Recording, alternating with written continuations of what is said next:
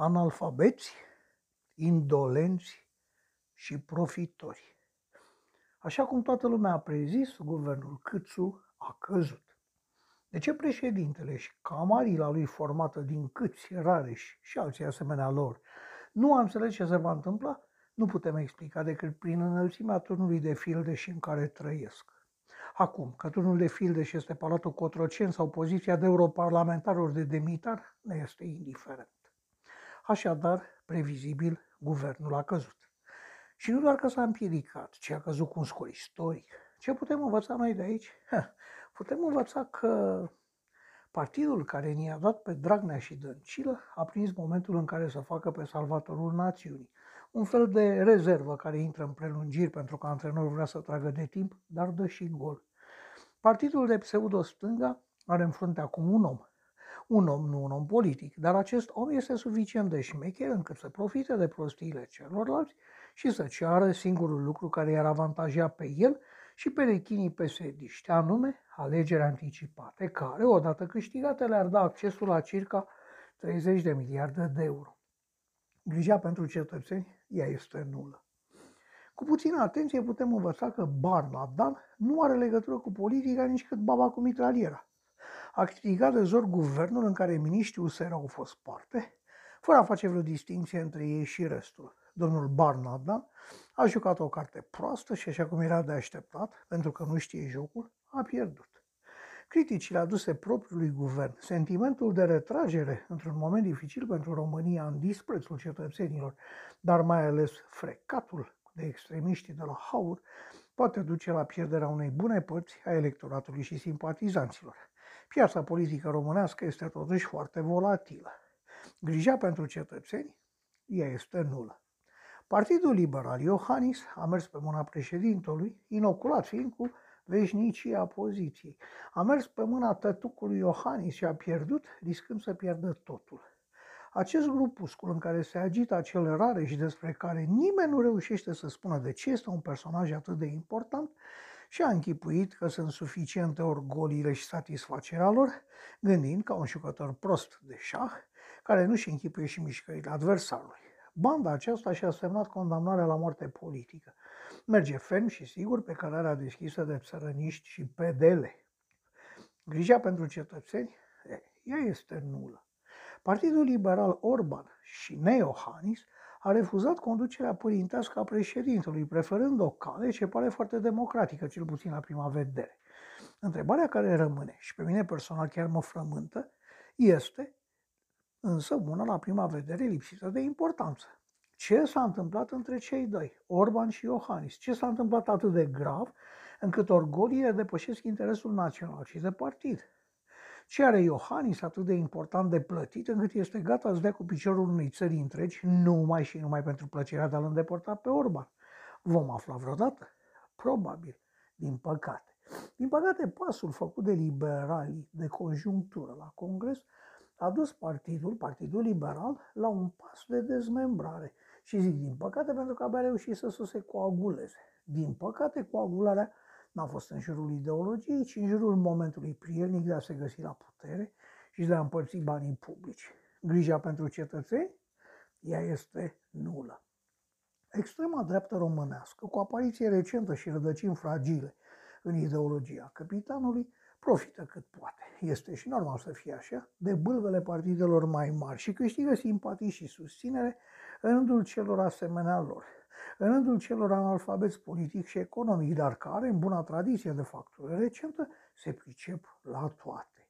Este îngrijorător faptul că un asemenea partid, o organizație cu o ideologie însușită cu idei puține și greșite, câștigă susținere. Este îngrijorător, dar, totodată, este și o bună demonstrație a nivelului cultural, politic-economic la care se află alegătorul român. Partidul acesta nu are nimic de spus. Folosește protocronismul ca armă propagandistică și se lasă susținut de Biserica Ortodoxă. În mod ciudat, pe toți aceștia, aceștia care de fapt luptă în folos propriu împotriva intereselor naționale, îi plătim de la buget. Grija pentru cetățeni? Ea este nulă. Maghiarii din România apar în acest moment cei mai patrioți oameni politici de pe aici. Ei sunt singurii care au atras de multă vreme atenția asupra pericolului scindării PNL și a modului absurd în care aripa Iohannis a condus guvernul. Îmi pare rău să o spun, dar cred că la următoarele alegeri vor avea votanți și dintre români. Grija pentru cetățeni, ea este aproape nulă, dar mai mare pentru comunitatea maghiară decât a partidelor românești pentru români. Președintele Iohannis, ultimul pe această listă ce nu se dorește completă, se poartă ca un copil răzgâiat care are totul și chiar mai mult. A plâns un mandat întreg după guvernul lui, acuzând PSD-ul de toxicitate. Iar acum, când în sfârșit a avut guvernul lui, a dat cu el de pământ până l-a făcut bucăți. Dacă și-a închipuit măcar o clipă, când guvernul lui, prim-ministru, va fi Angela Merkel și miniștrii, cei din guvernul federal german, atunci din nou s-a înșelat. La fel cum s-a înșelat și în legătură cu soarta guvernului pus în fața moțiunii, la fel cum s-a înșelat și în privința răbdării USR, la fel cum s-a înșelat și așteptând bâlbâiala și neputința PSD-ului. Vedem așadar că președintele nostru a ales cu sufletul și a pus în minte să colecționeze premii cu nume sonore, dar fără valoare, să schieze, să joace golf și, în mod special, să se înșele. Spun asta pentru că Iohannis s-a băgat acolo unde nu-i fierbe oala. Iohannis a dus la congrese politice, Iohannis a susținut fățiși, partide și oameni politici, deși sarcina lui constituțională este aceea de a fi arbitru imparțial. Așadar, președintele din nou s-a înșelat. Grija pentru cetățeni, ea este nulă. Analfabeti, indolenți și profitori. Să mai explicăm de ce? Este de fapt simplu. Toți aceștia, și-a zis și oameni politici, nu au o cultură politică și istorică. Îmi este indiferent că un oarecare este un bun contabil. El nu va face altceva decât să socotească foarte corect. Dar politica nu asta înseamnă. Nu mă interesează că un altul este un foarte bun inginer. Din nou spun, lipsa educației politico-istorice este drumul spre dezastru, drumul sigur spre dezastru, un drum presărat poate cu diplome obținute pentru că le trebuiau și nu pentru că le meritau. Exemplele imediate și doveditoare ale analfabetismului politico-istoric sunt comode. Guvernul lui, al președintelui, în situația în care prețul energiei crește exploziv, găsește cu cale să subvenționeze facturile cetățenilor la energie. Multora li se pare un lucru bun, dar cine știe cât de cât ce s-a petrecut în trecut, nu gândește așa.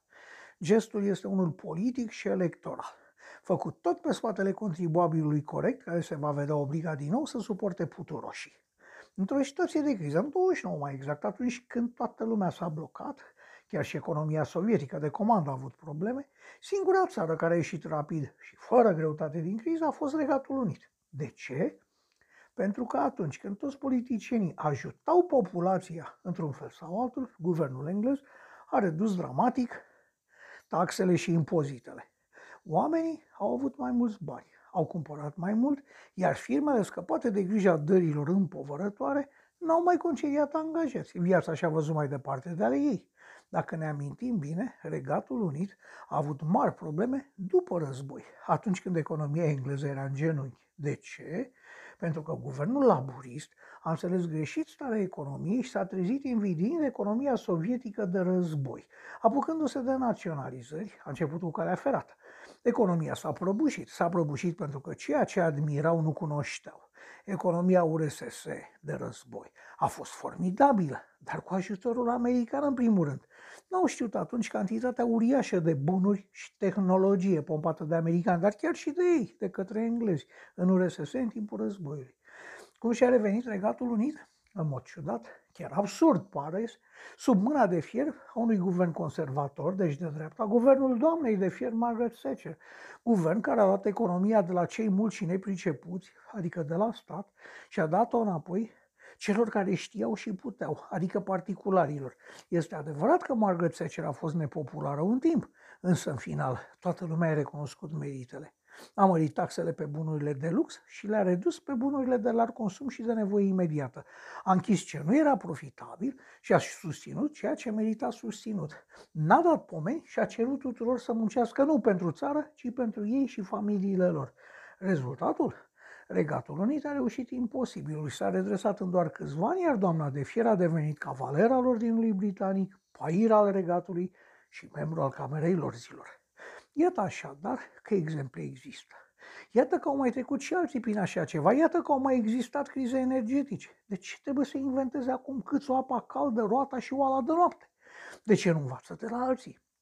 Nu învață, pentru că sunt contabili și ingineri, poate foarte buni, dar sunt simultan analfabeti politico-istorici. Indolenți? Cu siguranță sunt indolenți și indiferenți dacă ei se bat pe un rahat de funcții, dar și pe bani în momentul în care COVID-ul ne suflă în ceafă mai ceva ca Rusia, care și-a făcut obiceiul de a ne survola teritoriul și de a-și pregăti viitoarele acțiuni hibride. Apropo, dacă mâine Putin hotărăște că Transnistria este teritoriul rus, noi ce o să facem? O să ne ascundem în spatele alianței cu speranța că altcineva va lupta și va muri pentru noi? Să fim serioși. De ce ar muri alții pentru noi? Probabil indolența noastră proverbială ne face să sperăm asta. Profitori? Cu siguranță. În politica actuală românească găsim în primul rând profitori. Oameni care ne cer votul și cărora noi le dăm acceptul să se îmbogățească pe spatele nostru. Unde te uiți? De la primarii care schimbă bordurile proaspăt schimbate și până la miniștrii care își numesc amantele și copiii în consilii de administrație, toți sunt niște profitori, toți în frunte cu omul care a avut pentru câteva zile guvernul lui. Următorul pas al președintelui și fracțiunii Câțu va fi să arunce vina pe cineva. Pe USR, pe Haur, pe PSD, pe Orban, pe oricine, dar numai pe ei nu. Din păcate, niciunul nu pricepe că există un singur instrument care te ține la putere. Nu există decât un singur mod de a păstra guvernarea. Nu există decât o singură modalitate de a putea conduce fără griji. Și aceasta se numește prosperitate. Dar nu prosperitatea lor, ci prosperitatea tuturor. Dacă cetățenii României ar fi prosperi și mulțumiți, n-ar mai exista haos și șoșoacă. Nici ciola cordăncilă, iar UDMR ar fi o organizație mai aproape de un ONG decât de un partid politic. Putem visa la așa ceva? Nu. Nu, pentru că suntem conduși de analfabeți, indolenți și profitori, pe care, bineînțeles, chiar noi i-am ales. Și care este grija lor pentru cetățeni? Ea este nulă. Așa crede un om de pe stradă.